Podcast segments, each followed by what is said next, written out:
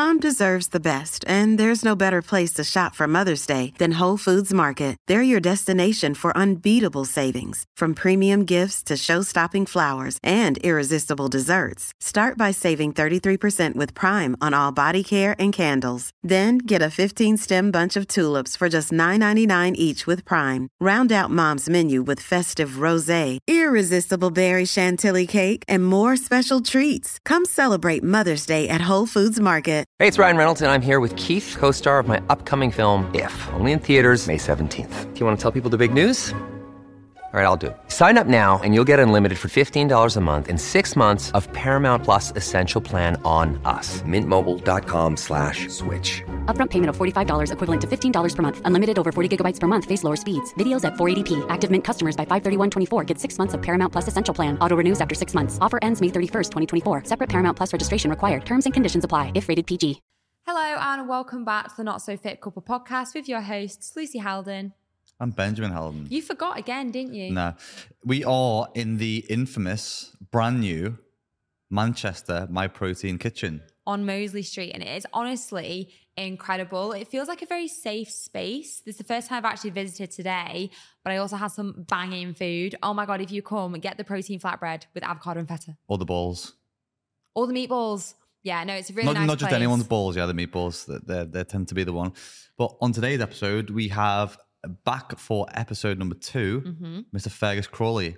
He's fresh off the back of just attempting a very, very hybrid challenge. He's just attempted This a morning. 500 pound deadlift into a sub five minute mile run, which is a phenomenal, Straight in, by the way. phenomenal challenge. Yeah, straight in. So Fergus has done ultra, ultra Ironman. He's done endurance events. He's done powerlifting. He comes from a very hybrid background as a hybrid athlete. And we go into this topic heavily today discussing is being a hybrid athlete a trend and what it really means to be hybrid. We also delve a lot into techniques, fueling, tips, tricks, chief creams, all the things that if you're a heavier runner, a more muscular runner, or have a bit more body fat, that will be a good thing to know for you to become more efficient and better at running.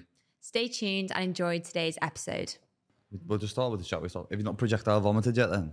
Uh, not projectile. I have vomited. Have you? I call it the reverse black Americano.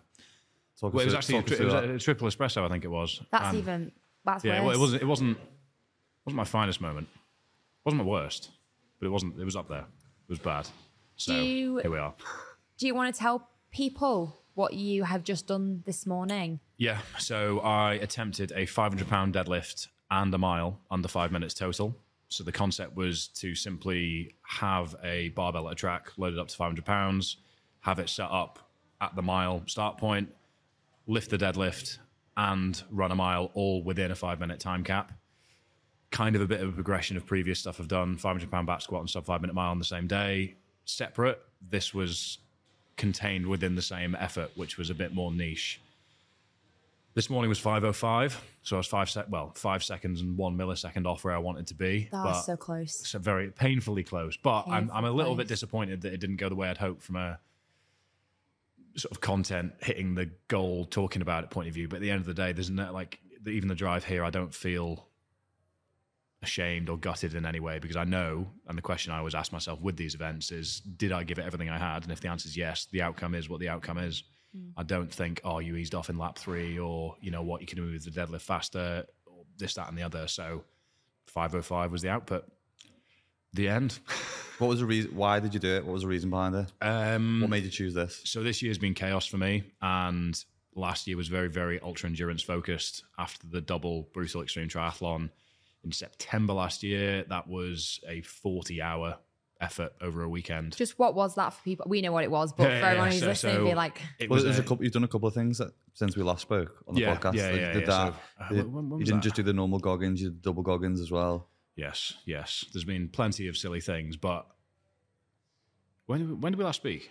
honestly, I Two think. I think it was like Yeah. two years Yeah, ago. yeah, yeah. So- that, we have spoke since then. By the way, to Fergus, just Yeah, on just the not- we're cut not ignoring him for two years. we just only on the communicate podcast. via podcasting. Yeah. Um, so since then, I've done the Celtman Extreme Triathlon in June last year.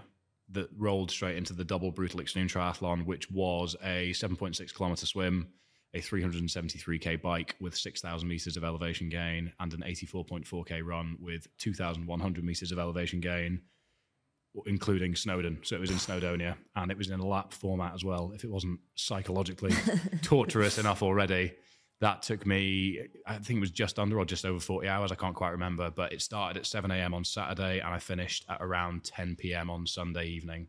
And I slept for eight minutes, seven, eight minutes on Sunday morning at about 5:45 a.m. after I fell asleep momentarily on the bike downhill, and the support car thought we should pull him in Oh to make him sleep, the bastard. Because I was like, no, I'm fine, I'm, I'm fine, I'm fine, I'm fine. Let me keep going. And they're like, no, no, no. And at this point, I was like, yeah, I should probably, should probably have a snooze. Did you start hallucinating on that at all? Big time, Yeah. big time. What were you yeah. seeing? Dick Dastardly from the Wacky Races. a Ah, lot. yeah, yeah. yeah. I, Wouldn't, be- wouldn't be my go-to, but yeah. I, do- I, I haven't watched. it.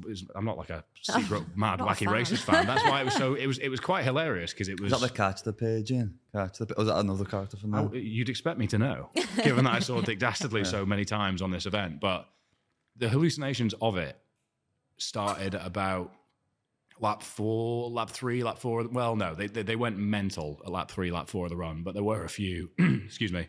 There were a few during the bike um, overnight because I think the the darkness makes it even more difficult because it's not like if you drop an acid tab in a movie and you start seeing dragons flying around in just out of thin air, it's more you reframe things that are there into different things. So, like if I was looking at you sat there with a mic and a laptop in front of you, it might kind of blend into a shape that my brain would then register as something else. Mm-hmm.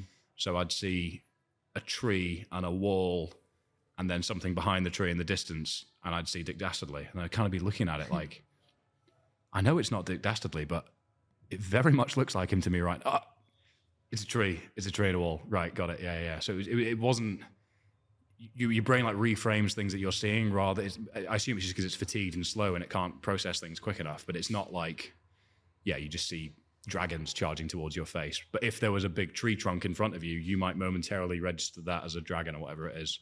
I did actually fall over at one point because in the trail section through the woods, there was sort of a bush to my right that um, my head torch kind of really lit up as I ran past it. And then just split second, I thought it was like a wolf jumping at me, and I kind of slipped and fell over.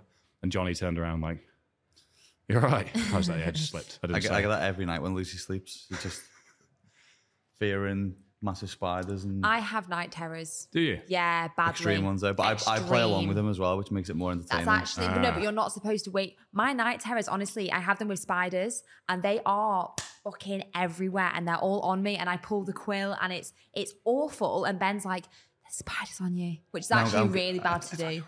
Yeah, and I'm like, "Where are they?" Yeah, it's really have, you- have you- bad. have you seen the big one on the roof? Yeah, I've never I've never hallucinated.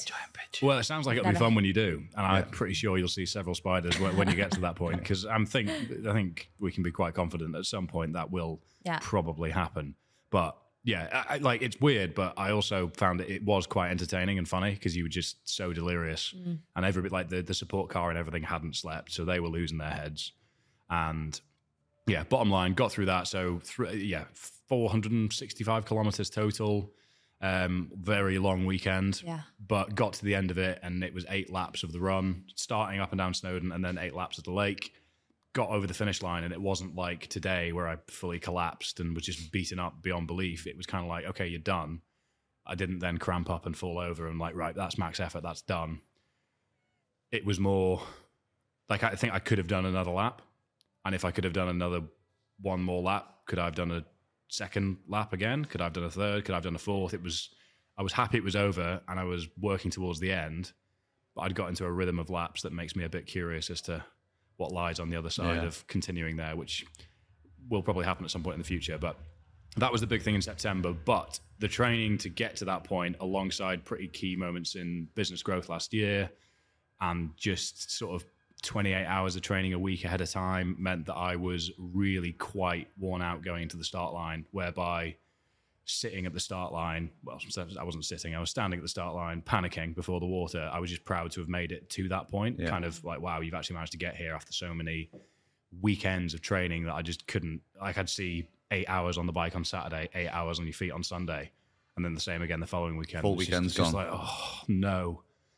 And then going straight into full day, Mondays for me are always chaos. It's just a total write off. All the devoted to programming and communications ahead of the week, which means normally 14 hour days at my desk. So the, the problem I had was Saturday, Sundays were like work because it was eight, eight hours on a bike for me isn't as sort of therapeutic and escaping as it was when I was full time employee, for example, because it's now part of the job. Well, imagine a lot of that as well. You're on the bike thinking about, I've got this to do on Monday as well. And you're just mulling Yeah. over the task that you've got to do in front of you as, as well. So it Yeah. doesn't become as therapeutic as people might think. And funnily enough, I don't have many people around me that are happy to join me for eight hours on a bike ride on a Saturday, which meant that a lot of it was on my own. So getting to the start of the double was it was unhealthy. It's not something I'm sort of. I, mean, I'm proud that I got through it. It taught me some things about the businesses, about myself that have made me better a day day to day in terms of managing myself and things. But it was it was a, it was an unhealthy period of time getting there. Getting through it was amazing, but on out of the back end, it was such a big peak. It was really well received online, lots of follow ups on it, lots of really positive conversations off the back of it. People that signed up to the following year, people that signed up to the first triathlons, all that stuff was great. But it took me quite a while to get excited about training for anything again. And in January, uh, end of December, Erin, my partner, she went away to um, Australia and Southeast Asia for three, three and a half months. So I was on my own with the dogs at the house in January, winter, just sort of keeping things ticking over, keeping the businesses ticking over, and sort of in and out of the house on my own. So training felt like a bit of a, I don't know, everything felt very always on. So that kind of exacerbated the loss of direction and identity I had with training. But I had a place on the Norseman, which is sort of the world's most infamous triathlon in Eidfjord in Norway. And I was just punishing myself day in, day out for not being excited about wanting to train for the Norseman. So I was wanting to get up in the morning, excited to go and do my swim, mm. or excited to get on the turbo. And I'd just look at my bib shorts or look at the car keys and be like, fucking hell, I do not want to do this. And I'd do it, but I'd make my day so difficult to get through because I'd, I'd like, I'd de optimize the training, but I, because I'm disciplined and What do you mean by that? Sorry. so it'd be things like rather than just getting up, having a coffee, getting in the car and going, I'd sort of fuck about a little bit Procrastinate. beforehand and just be like, but no, like I'd not like in not wanting to do the training session, I'd kind of just waste time putting off the training session, even though I knew if I got to 8 p.m. and I hadn't done the training session, I'm I'm enough years deep now that I don't I don't just skip sessions because I don't want to do them if they have a purpose. I'm not I'm not sort of it's not um it, it's not like I rely on them, but if I know that the programming is there for a reason and you're just you're in a bitch is winning here essentially to sort of put a very American spin on things, then then I will do it. But if I'm if I know that I'm actually very fatigued, I know that actually the programming from the previous couple of days is sp- spiked too much. You've had a bad night's sleep, whatever it is, or there's business priorities that take over. I'll reallocate and realign the training. But if it's just the case, if I don't want to do it, I can't be asked.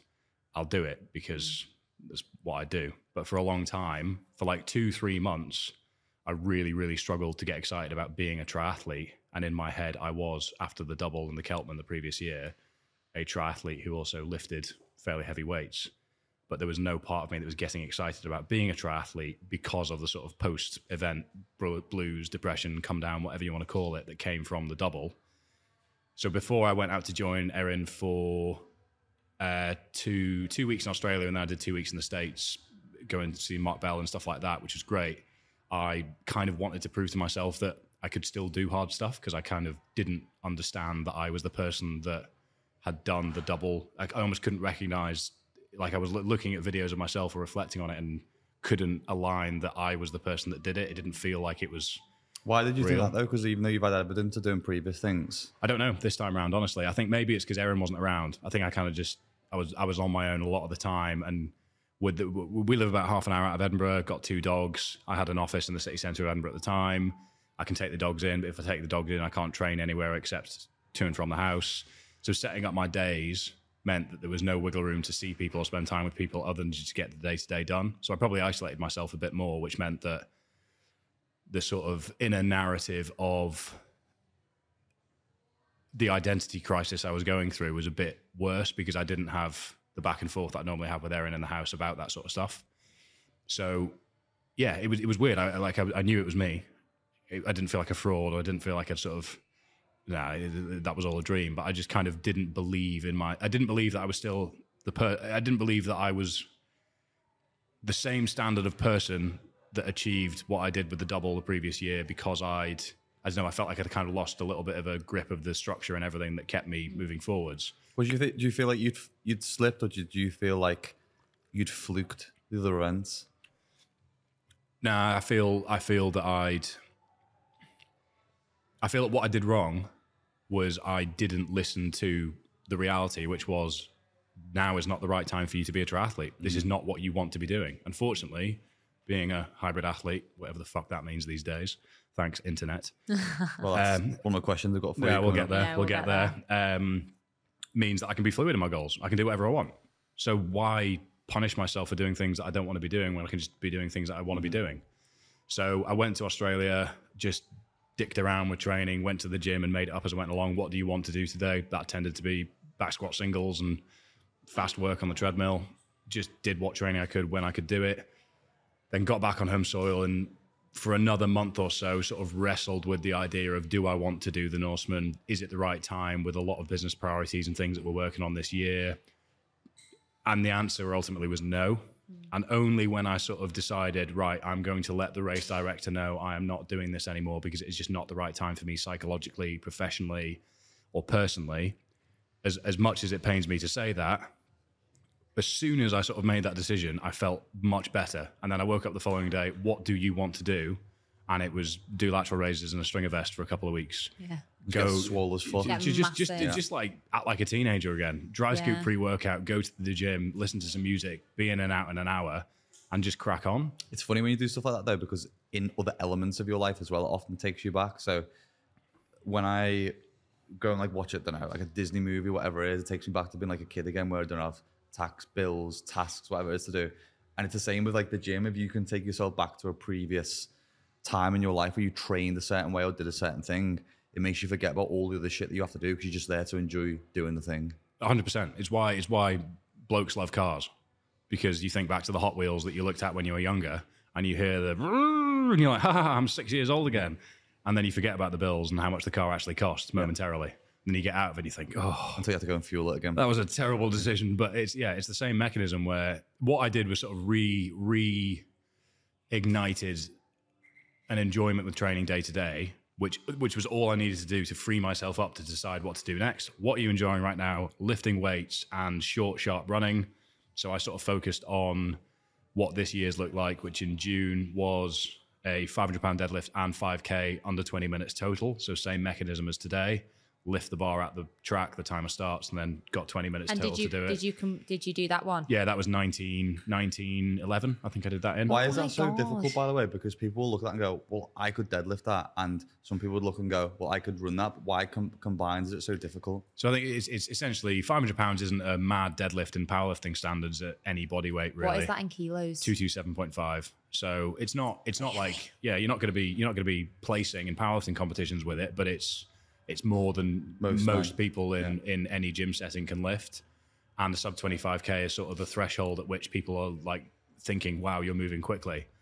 At a recreational level, the problem with the internet is that people have their own boxes and their own biases, which mean that they see 500 pounds or they see sub 25k. You go, well, that's not actually quick. This is bullshit ignoring the fact that the 500 pounds and the body weight associated and the allocation of training stimulus that has to be devoted to that that eats into the running is the balance that's difficult.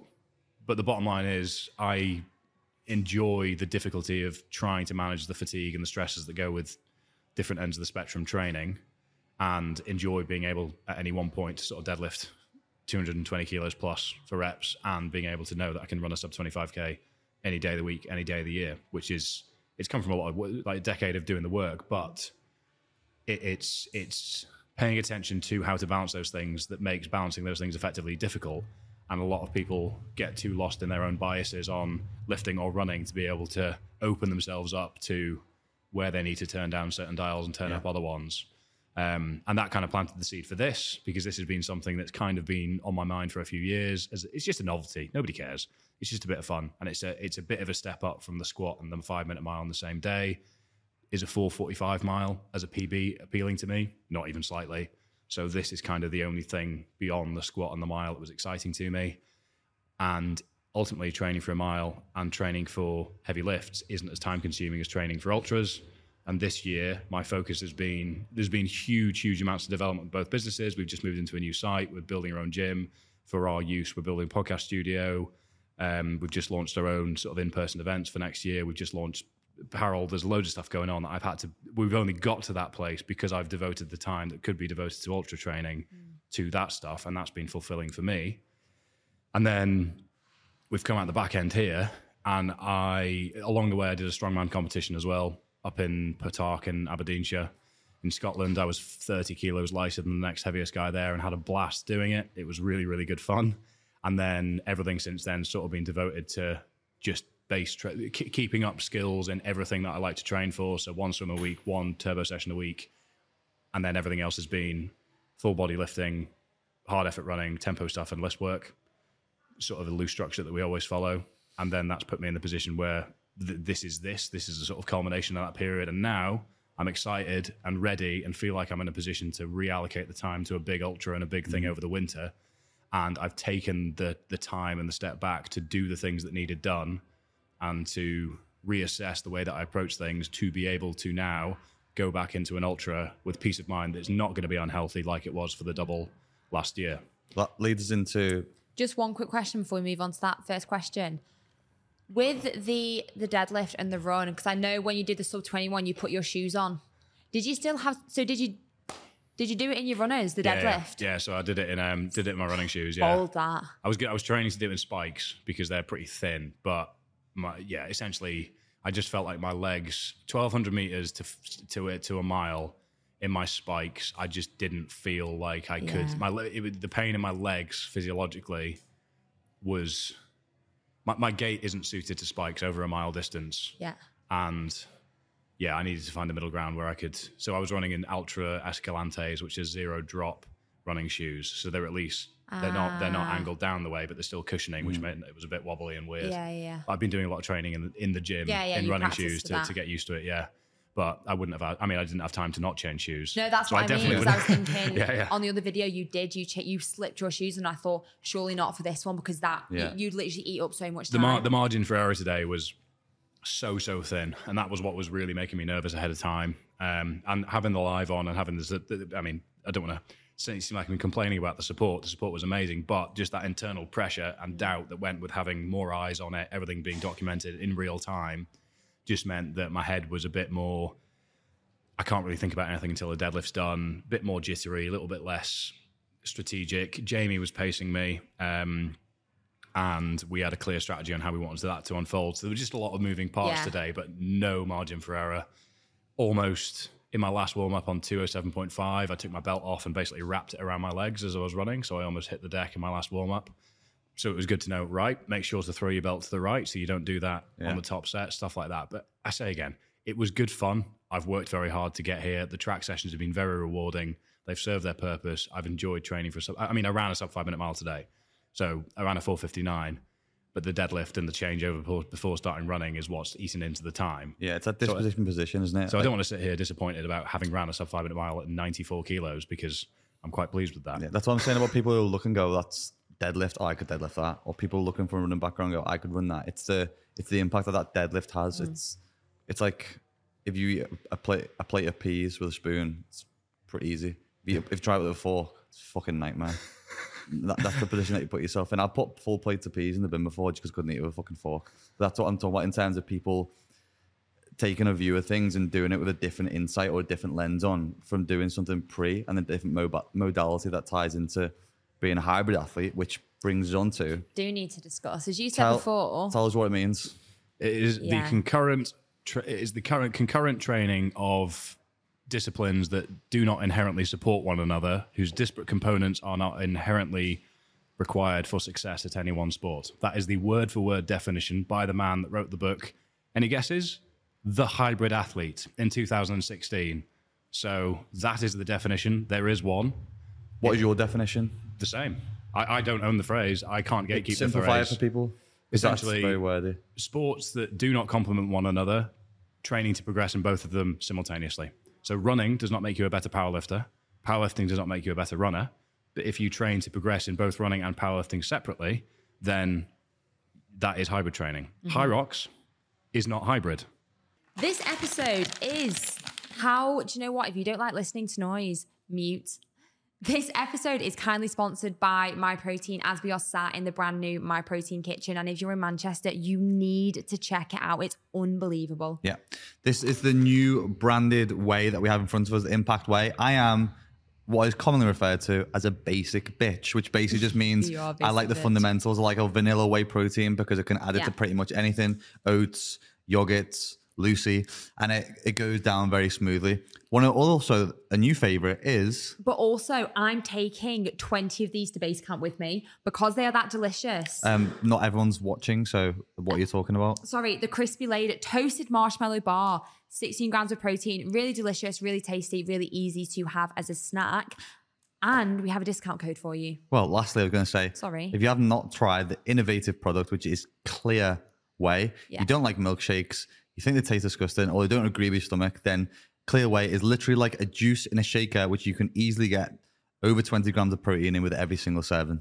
And they also have it in vegan, just for our vegan listeners. But we do have a discount code for my protein, and it is not so fit. So make sure you was that right, Cal? Not so fit. That's the one. Make sure you shop the discount. The discount will be up to 40% across my protein. It is always amazing. So head there and back to the episode. That's going to ruffle some feathers. Hello, everyone. Same with CrossFit, though, isn't it? Because CrossFit is a discipline. Hyrox is a discipline. If you're doing Hyrox You train and them also running marathons, that's hybrid.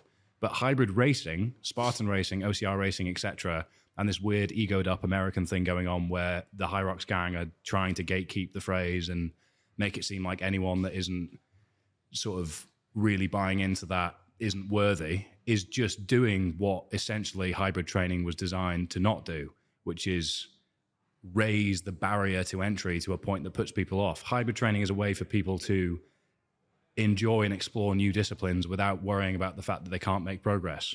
99.9% of people aren't training to be a specialist in any one discipline at a professional level.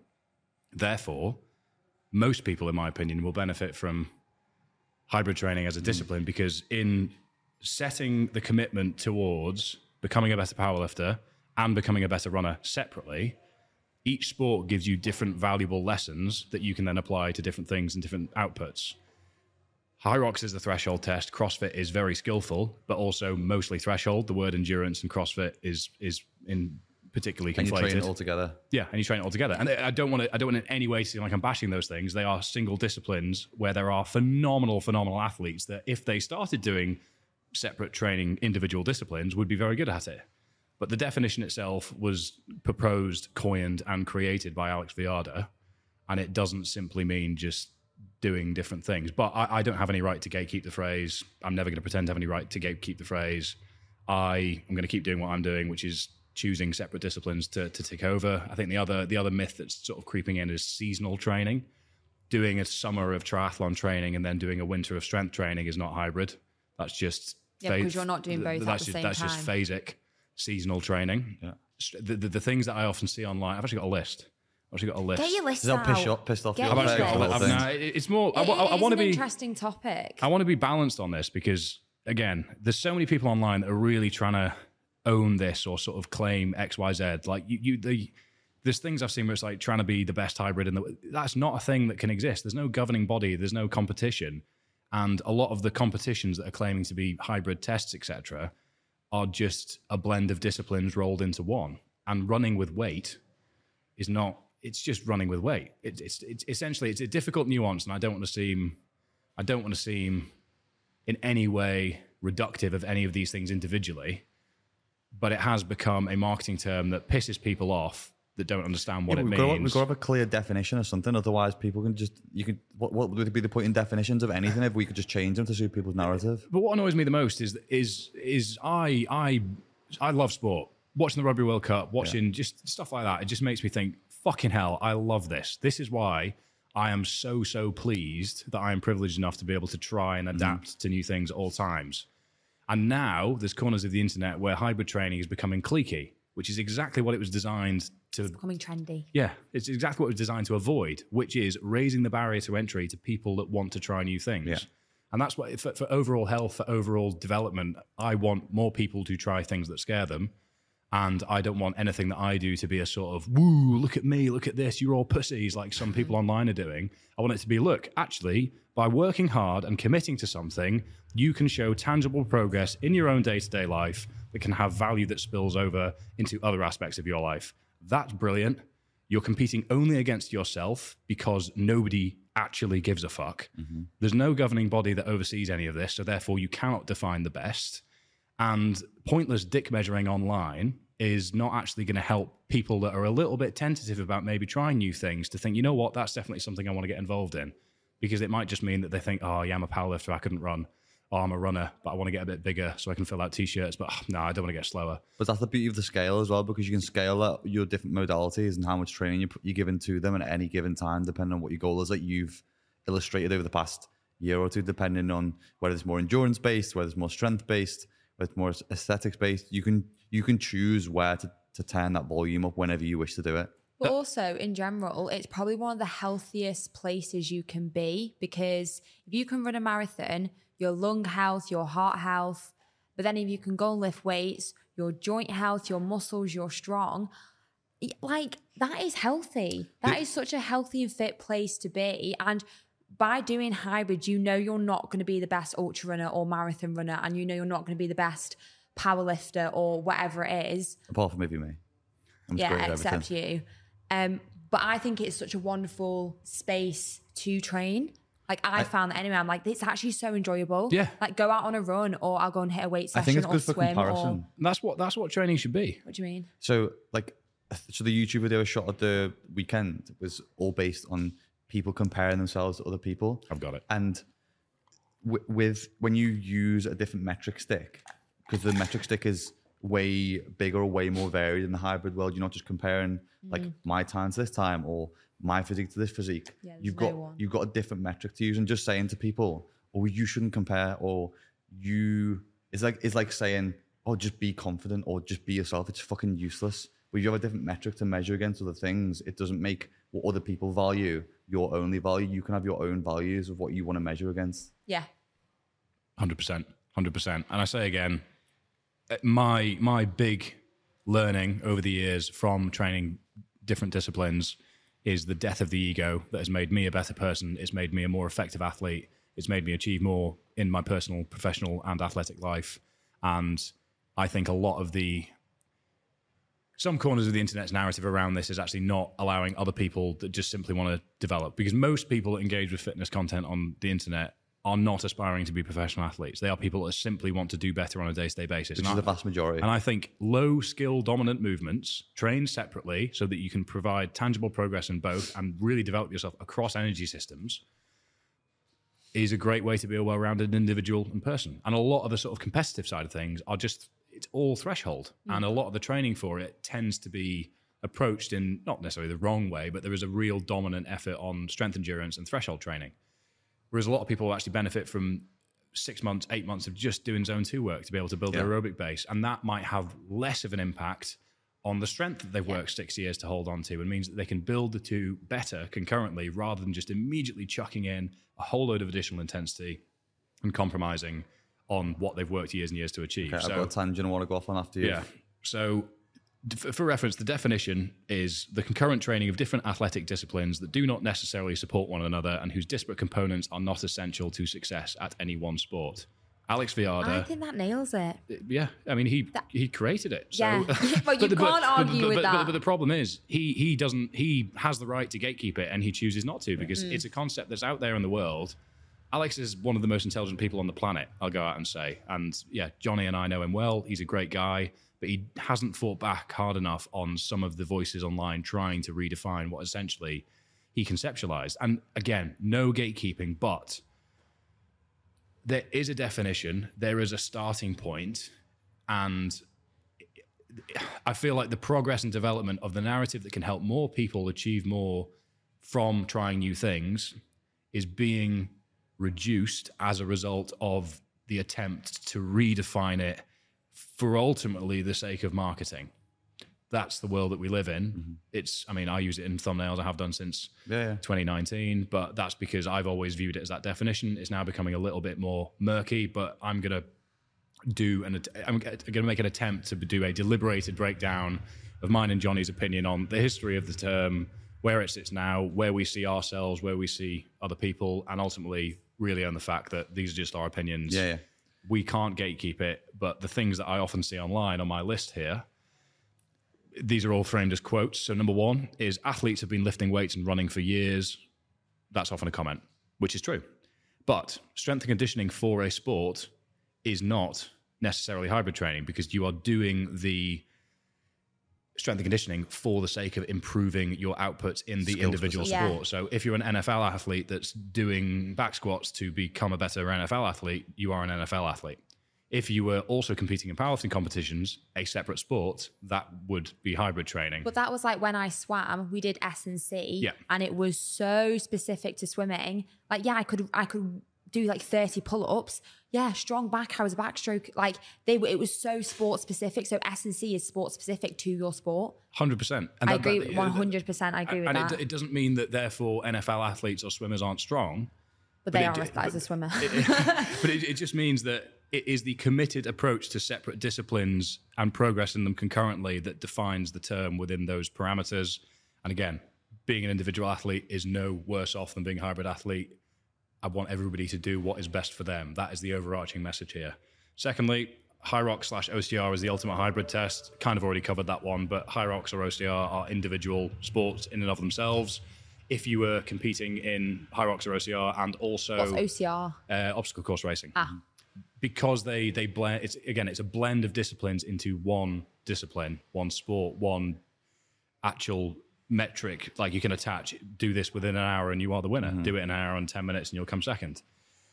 But if you were also competing in again let's just say competing in powerlifting competitions separately but whilst running is a huge part of training for Hyrox a lot of the time you're training to run compromised you're training to you're, the running is in training is to make you better at Hyrox mm. not individually to make you better at running. And I'm, again we're splitting hairs somewhat here but hybrid i think hybrid racing is different to hybrid training. Mm-hmm.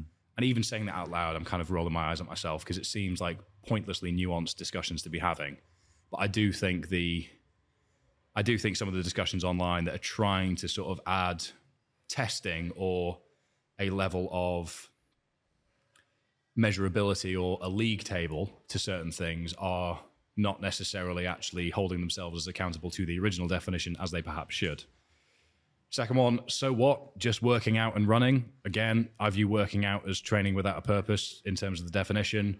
And so what? Nobody really cares about anything on the internet anyway, so valid question. But just working out and running, it- that, what's wrong with that? That's great. That mm. sounds fantastic. But also, if we're working out, is that often comes from people with an endurance bias because they don't see lifting as an actual sport in and of itself, in the same way that lifters just see running as just walking at a faster pace. Mm. Why, why would you? Why would you run somewhere? Just walk there or get a taxi. Like, yeah, good one, mate. We've all heard stuff like that. And essentially, if you're working out for a purpose, i.e., you're going to do an Olympic weightlifting competition, and you're also running because you've got a 5K event coming up, hybrid training by definition. Yeah, I think like that'll probably apply to most people. Like most people just go in for a lift because they want to enjoy being swole, look better naked, build the confidence, have a better physique, and then they'll they'll run because they want to explore on a weekend and go and look around other places. So they're just lifting and running by default. It And improves that's where quality of most life. people land, and I think mm-hmm. you can get so granular into those other things, whereas most people will just enjoy doing those two modalities and improving them separately. And the best it- way to train for them, to get better at them, is to train them separately, Yeah. not to blend them. Like, next one, CrossFit enters the chat, quote unquote. Yes, very, very skillful, very, very high performance athletes, some of the best athletes in the world, absolute savages, but they don't tend to focus on one end of the spectrum of, of training, which is aerobic capacity over a significant period of time. Everything with, I mean, a lot of it is to to make it marketable and good for viewers. So threshold work, like endurance, is twenty minutes. Endurance is forty minutes. Yeah, they did the trail run at the ranch and stuff like that, and there was really good performances.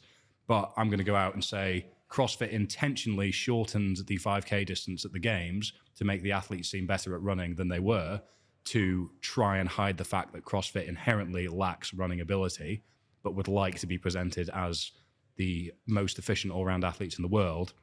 But I think the whole thing's undermined by the fact that the 5K, the 5K at the World Championships of CrossFit was 4.56K, which just goes to say a lot. I mean, that that's that's not speculating. That's been all GPS I've heard, data. I've heard a lot of As in, it was athletes say supposed to be 5K, was- but well, ah, they did slight nuance. 4.5. Slight nuance. I need to. I need to.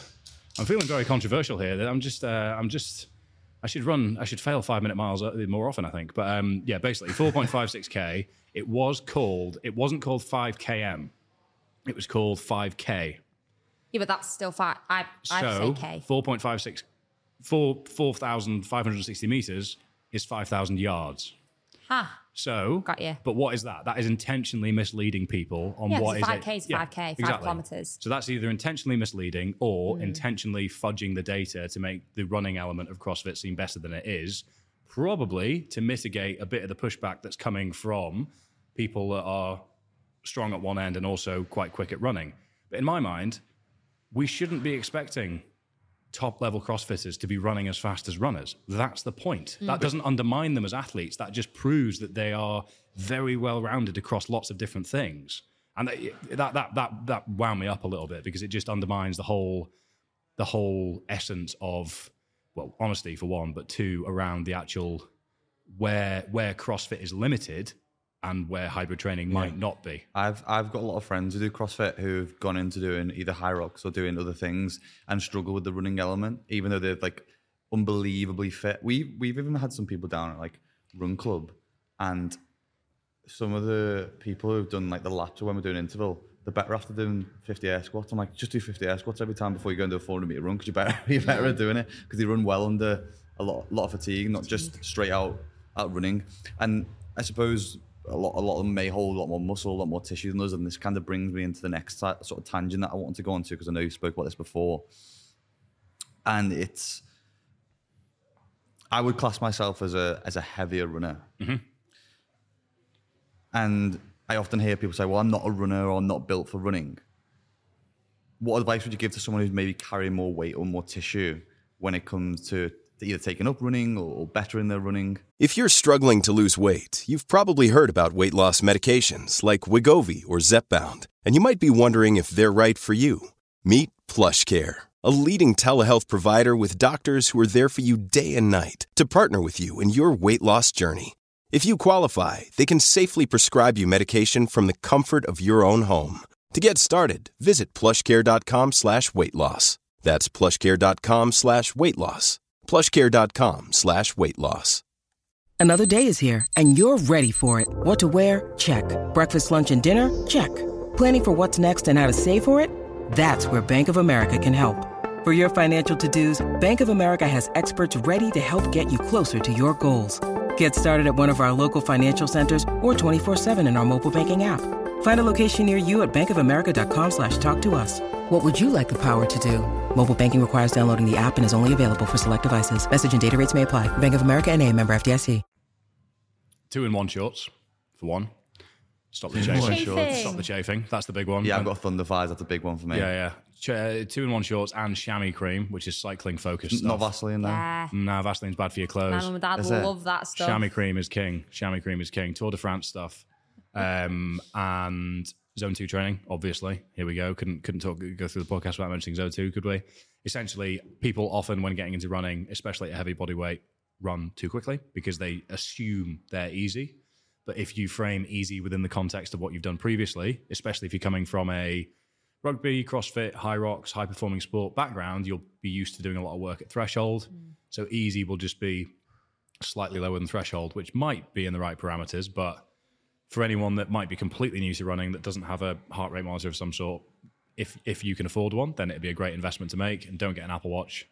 It will run out of utility after a certain period of time. A Garmin or a Suunto or something would be Get on better. Garmin. We've also operated for sponsored like by Garmin, we've but also they operated for a lot of years brilliant. without these devices, so you can still go and run You without a can. fucking Yeah, you can. the talk test, essentially, if you run at a pace where you can string about 15 words at a time together, great.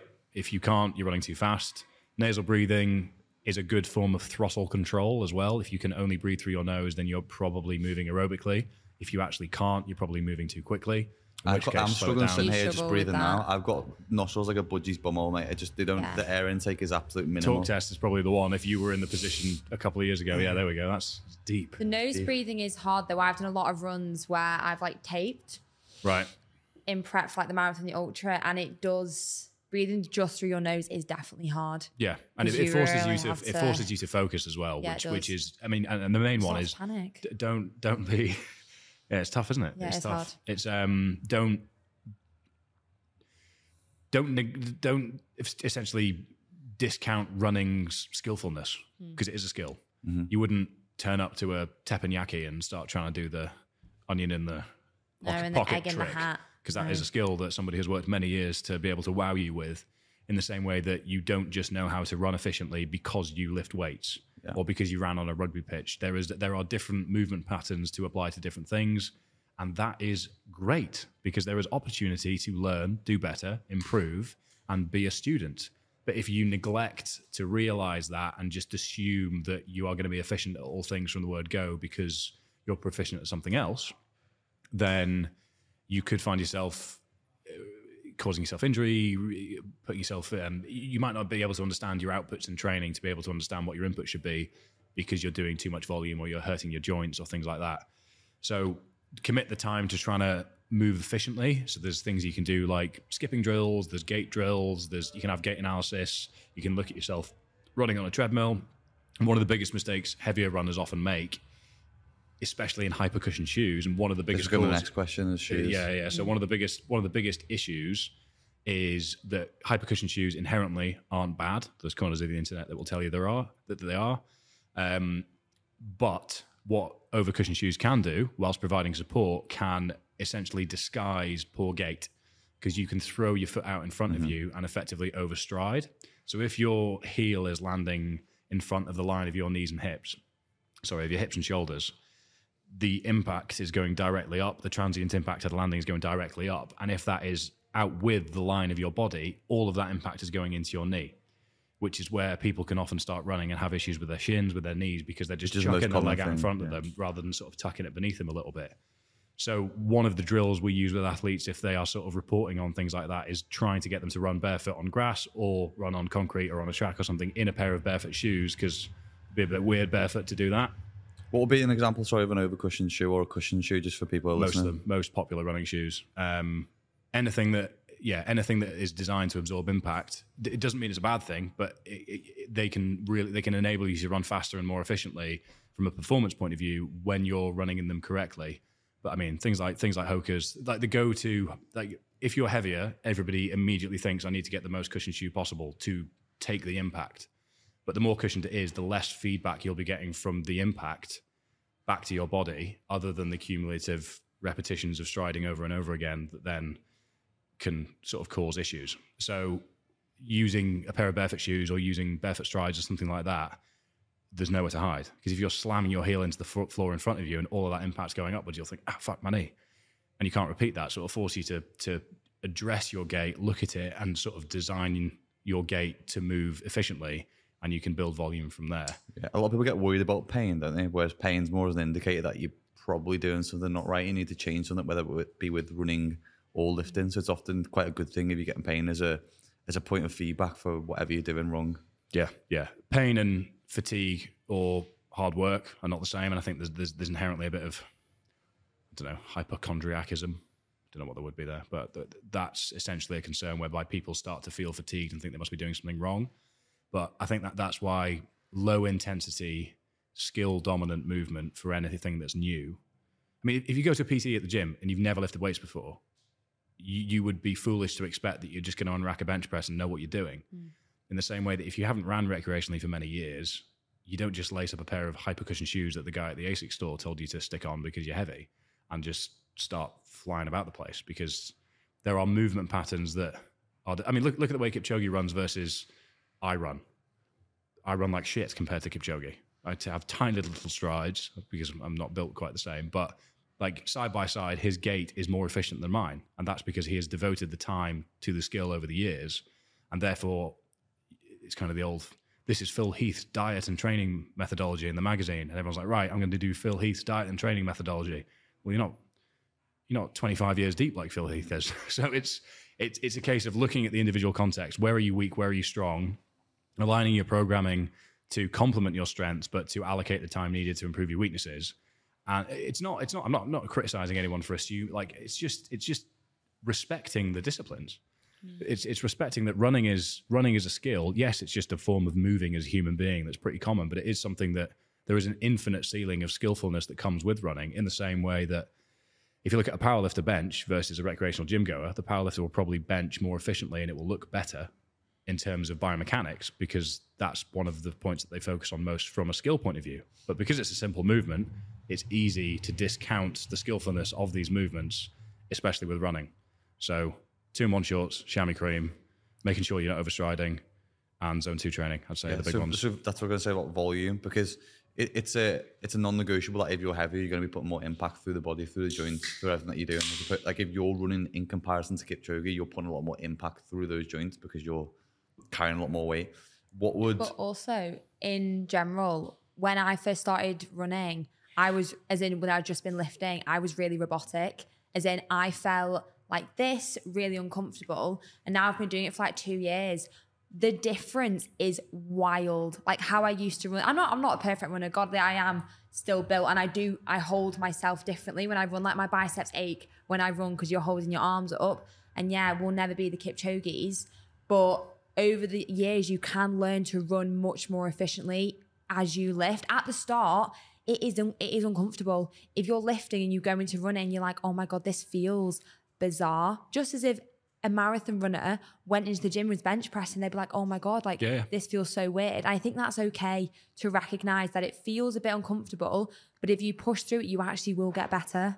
That's the fun part because it's Yeah. the, the whole reason you're trying something new is to get better at Yeah. it and to learn. So I think it's again, it, it it comes back to the more you can put your ego to the side and and accept that you're trying something new, the more fun you can have with it because it means that every week can be a PB, Mm. and that's great. We love PBs, and when you've been lifting for ten years, it's quite hard to get them. yeah? I didn't get one today. My best ever miles four fifty eight, around four fifty nine. And you'll train all year round though, just to put an extra kilo or two on the bench. Yeah, I, I, I will never lift as heavy as I did when I was a powerlifter, and I'm completely at peace with that Mm-hmm. because I'm no longer out of breath going up a flight of stairs. So swings and roundabouts. Um, f- fueling for runs different if you're a heavy runner. Uh, yeah, so sodium intake's a big one. Essentially, you'll probably require more sodium because your sweat rate will be a bit higher. There's two components to sweat: composition and volume. And short of getting a sweat test, which you can do at lots of places around the UK, you don't need to burst yourself on a treadmill or anything. You can just it's, it's quite easy. Those can tell you your sweat rate and composition and prescribe products and volumes accordingly. But if you don't want to do that and you're sort of newer to things, if you know that you're a person that's very sweaty in sort of whatever condition, then you can assume your volume is high. Me. There we go. I literally always look like I've jumped in a pool. It's unbelievable. So, how salty are your clothes after you're running? That's all actually. Not actually that bad. After like a race, it's unbelievable how salty, but I do take salts every day because of that reason. Okay, so if you were very ve- like caked in salt No, I'm not. whilst also sweating profusely, you could assume that you are very high volume, very high composition, but logically you're high volume, moderate composition, which means that for the most part you should be able to get away with products that are about 500 milligrams of sodium per hour and be able to factor that in. But all these things are trial and error. Yeah. Whereas if you're not a very sweaty person, but what you do sweat is hyper concentrated, then you might need a slightly higher sodium content in your racing, fueling, whatever it might be. I need about 600 milligrams per hour in about 750 milliliters of fluid to be able to sort of keep on top of salts because I don't sweat very much, but tri suits are always the giveaway. I am caked. It's like I've been swimming in the sea. Himalayas, It's, yeah. it's just just wild. Um, like today, my hat was a bit a bit salty from five minutes of running. So there's a high composition that comes out. So essentially, it's important to look at the if you've got a sachet of uh, like let's use the hydrate sachets for MyProtein as an example they're 189 milligrams of sodium each. If you were using them intra workout and you knew that you were very you were a very salty sweater then you'd want to make sure that you were having two of them in a bottle. If you were also a very high volume sweater you'd probably want to make sure you were having a liter of water rather than 500 milliliters and it's it's trial and error and learning how you feel learning how your performance is and adjusting week by week rather than just assuming that the product off the shelf is going to be hyper specific to you. As well as that, your heat expenditure will be higher. So layering and things like that are probably worth considering. If it's be bold, start cold is the, the Royal Marines phrase that is worth sticking by. If if if you're starting a run cold, most of the time you'll heat up as you go, and you don't want to be caught out 30 minutes into an hour run with a layer on that you can't dump anywhere. Um, but also, it means that your that could increase sweat rate, could increase salt rate, so that could get things wrong. And the carbohydrate intake you need will be a bit higher because you've obviously got more glycogen to, to keep keep moving, and that means that the sort of general prescription of about 60 grams of carbs per hour for Ironman athletes, marathon athletes, something like that, might be closer to 75, 80. There's research that indicates 100, I think it was, I can't remember where it came out of, but 120, 120 grams of carbs per hour actually led to a fairly tangible increase in sustained performance. But 120 grams of carbs an hour in a race is very unpractical and You're gonna difficult to yourself, manage. probably. So Yeah, that's a it's, lot. it's a balance of what what is practical, what works, what can you consume, what can your stomach tolerate. But the only way you can get to those answers is through trial and error. But generally speaking, whatever body weight you are, you shouldn't re- as long as you're hydrated and fueled sort of from the night before or the morning, you shouldn't need to fuel up to 90 minutes mm. in a training session. Generally speaking, beyond that, you want to make sure that you're eating half an hour, hour, 90 minutes upwards so that you've got, you, you're not bonking. Because all it takes is one bonk and you'll never want to bonk again. I bonked in Have you bonked Manchester since? Marathon. Well, it was only last week. Okay, well, that's it. First never going to happen again. Thought I, I thought honestly, yeah, I did. I'm going to say we didn't bonk last night. So I don't know what you were bonking. No, no. Uh, yeah, I at um, very early on in the race, which was like shock, which Oh, was a dear. shock, 28k. I still did really well, but yeah, I Was there a noticeable, depleted. in data, did you see a noticeable spike in heart rate and drop off in pacing yeah, things? Yeah. at 28. Oh, it's like unbelievable. Yeah, yeah, yeah. So it was great. And it's also, I'm glad it happened because it was my first race marathon. And I'm like, I'm so glad that happened because for the next one I've got next month, I've learned so much Yeah, yeah, already. 100%. Like, I think that's the best thing to do. You literally, oh, thank you. You learn so much from when things are harder in a race. But when, when your legs completely give out, I- there's, no, there's nothing quite like it. No, no, no. It's, it's, unbelievable. Not, it- that's why I asked about the data because it's not just physiological. It's like No, it's not heart rate, just everything, yeah. Everything. Your body's just like fuck this. and I was like, gel, gel. Oh Yeah, my yeah, God. I was yeah. like, what's happening? but, but again, a, a lot of people might think that's just like I, I've got a friend who ran his first marathon um, sort of before we properly properly knew each other, and he was like crippled on the side of the road with cramp, like properly just sidelined because I asked him, I was like, oh, we, like what salt products are we having? He was like, what do you mean? I was like, what, what, what do you mean? What do you mean? Skepta. Um, and he just had no idea that you had to consume any sodium during a race. And a woman gave him a salt tablet that was like an EpiPen to the eyeball, and he got up and managed to finish it. And the video of him, the video of him crossing is like, imagine, imagine sort of tiptoeing like a space invader in the attic. That's kind of how he crossed the finish line because he was cramping so much. But yeah, he's a sweaty, sweaty bloke, which means that he just rinsed himself of all sodium. And then if he's going to do another marathon, he now, now knows what to do better. And again, that comes hmm. back to the earlier discussion is the amount of lessons and value that come from simply doing new things don't just align themselves with the sport itself. Hmm. And you doing a first performance based marathon will carry over into when you do an Ironman in the future, when you do your next 10K half, etc., all that stuff. And had you been cliquey and arrogant and narrow minded in your training to get to that point and thought that you knew it all and that your way was the only right way to do things, you probably wouldn't have learned that lesson. Mm. And that's where I think hybrid training broadens the access for people to give new things a go, learn new lessons, develop new skills without having to fall into the trap of comparing themselves or, Absolutely. It's always or knowing at what place they came. There's no one to compare to because you're so individual as a hybrid athlete, and that's the beauty of it. I think it's so wonderful that you actually can't compare to anyone. Yeah.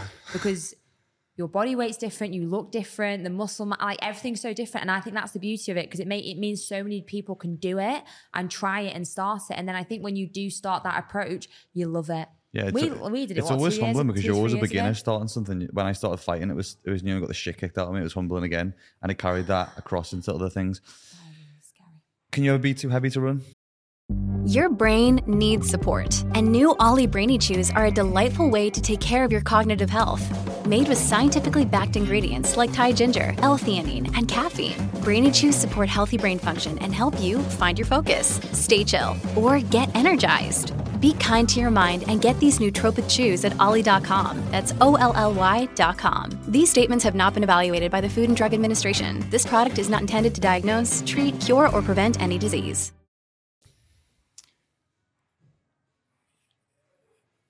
Like overweight heavy. No, but it depends on how we're categorizing running, distance, etc., etc. I, I th- there could be a weight where it might be more efficient and more sensible to build up walking volume. Hundred percent. I don't know what that weight is. That'll depend on leverages, mechanics. If you're six foot six with femurs up to your nipples, that'll be different to if you're five foot three with really short legs in terms of mechanics. So, in, again, as with all things, individual, well, individuality comes into play more than a gen- generic answer. And yeah, I, th- I think the the societal assumption is always I want to lose weight, therefore I should start running. That's the, always the big one. That's the one that gets me, and it's it's running. That's why I always say to people, running is not the best way for people to lose weight because the repeatability and sustainability of it long term for someone who's heavy and doesn't enjoy it, it's just Yeah, it's really but, really But you difficult. can you can build up your walking volume to be able to Yeah. run, and then you might find out that you love running, mm. and then you've you've you've discovered that you've discovered that there is a method of exercise that you enjoy and is fulfilling for you. That also might help with your caloric expenditure over the course of a week to help you to continue to lose weight. But yeah, I'm I'm firmly against exercise in and of itself as a as a as a body composition metric. I'm very performance goal oriented, and I'd be I'd be sort of speaking outside of my lane, talking at sort of certain levels of body weight, bringing it all the way down in terms of what the best pathway to do would be, um, without the individual context. But yeah, generally speaking, I think over a certain body weight, the the aspiration should be to be able to run efficiently, whatever that looks like at any body weight. The aspiration should be to whatever it takes to run efficiently. If that means that you spend the first six months of that on a exercise bike, then that's what's required to be able to run efficiently at the back end. And everybody's timeline is different, and everybody's mechanics are different. So the boring answer is it depends. Yeah, well, that's what I mean with scale as well. You, you can start walking, then you can walk, run, and you can run. It's it's uh, completely dependent. Just to for people who listen to this one and may well be running at the moment, just to to, to tie in the podcast. Tell me why, or convince me why I should stop running in headphones Why should you run with headphones? because I can multitask. I can What are you multitasking on? podcasts. Would you multitask if you were doing a financial spreadsheet in terms of would you be on the phone to somebody whilst filling in a spreadsheet? No, but that is something like uh, sort of psychologically demanding where I'm doing physical and psychological together. It's a lot easier for me to comprehend. but you're distracting the focus required from the motor pattern in the skill that comes with improving your efficiency and running over time. And, in my opinion, detaching yourself from the break from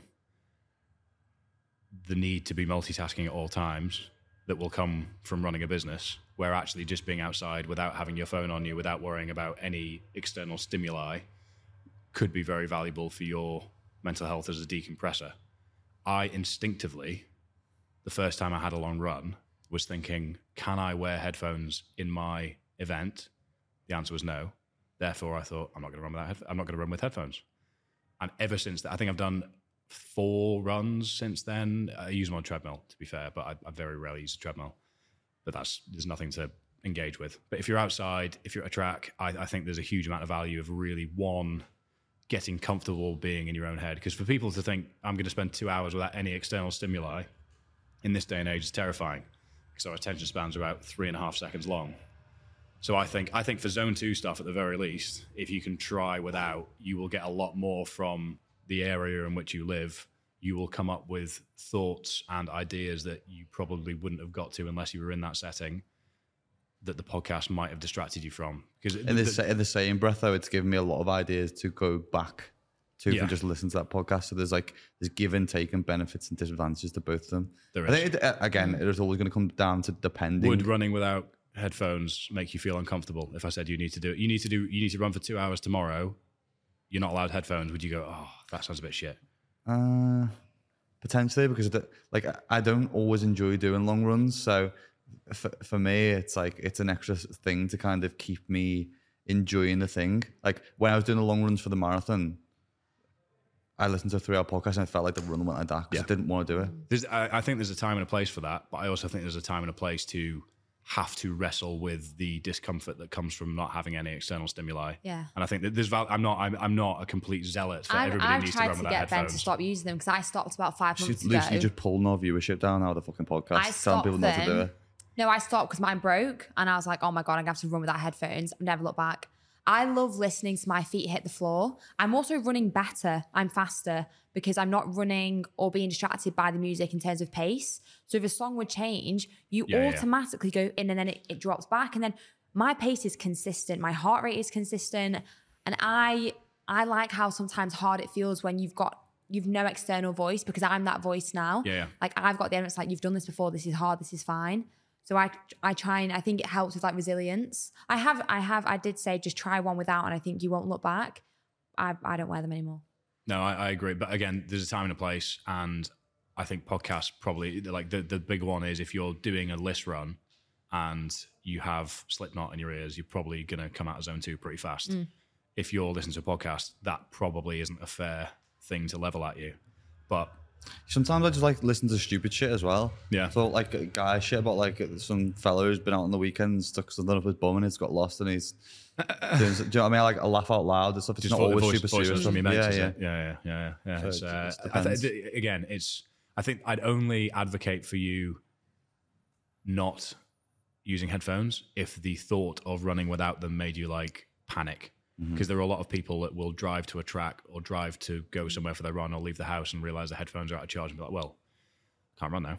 Yeah. When in reality, that that that is a completely controllable uh, variable. I, I did a lot of it during that world car, world record career as well. Just Yeah.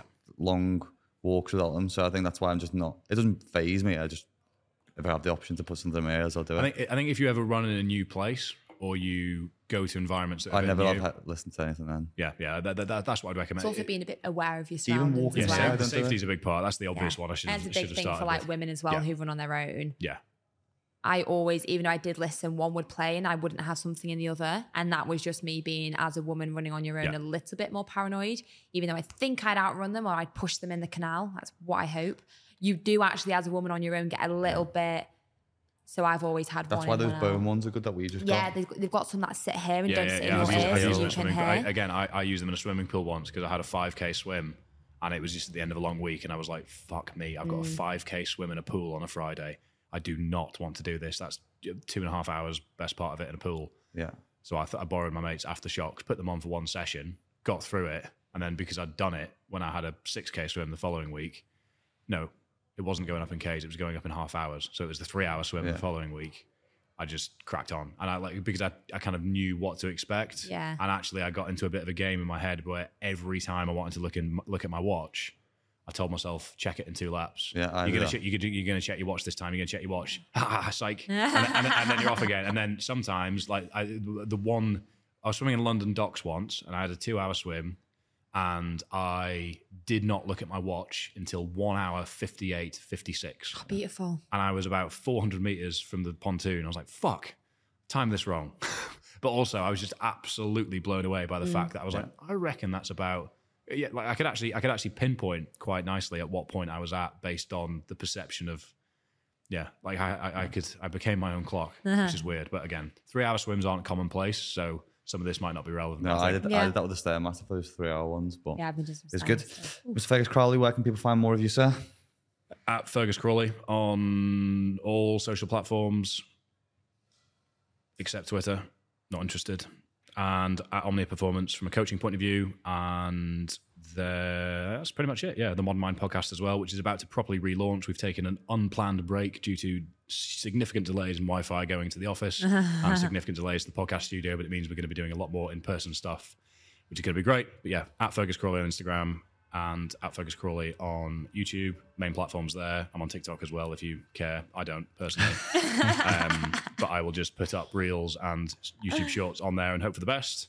Check back every six days all? or so. And then, yeah, Omnia Performance on other platforms. We've got a lot of stuff going on at the moment. And if anyone wants to join us for an in person event in March 2024, those tickets have just gone live. Uh, do we get invites to that as well? Uh, we've got a couple PR places, so we'll, we'll talk. We'll talk. We'll be talk. exciting.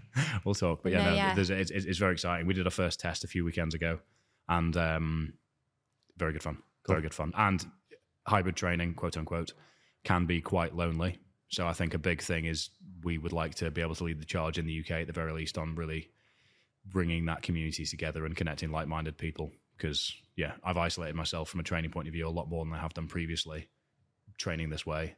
So I don't want to I don't want to evangelize for that. I want to create ways to make that better for people that are trying to achieve all the things that we've discussed without the egos that raise the barrier to entry too high that prevent people from trying new things. That's lovely. That should be should be a slogan for your event. I'm Yeah. sold. I mean, it'd be a I'm fucking there. long slogan. slogan Yeah, yeah, but- please. Uh, the Condense sound it. bites, the sound bites, chop, chop, chop, chop, chop, and Yeah. we'll be good to go. No, Amazing. thank you very much. Thank you so much. It's a pleasure as always. Do your little spiel at the end. Okay, I thought we were going to do the spiel. For everyone who is listening and watching on YouTube, Spotify, Apple Podcasts, wherever you are, please keep listening. Tag us all in your stories when you share it. We appreciate you. We appreciate you leaving reviews because it really does help the podcast. And thank you so much again, Fergus. You were a pleasure to speak to. Thank you very much. mate. and I should fail five minute miles more often because that's probably the most outspoken on some topics I've been in a while. but again, good good lesson that actually failure can be as enriching as it is ostensibly quote unquote failure. So happy days. Bye, Mic guys. drop.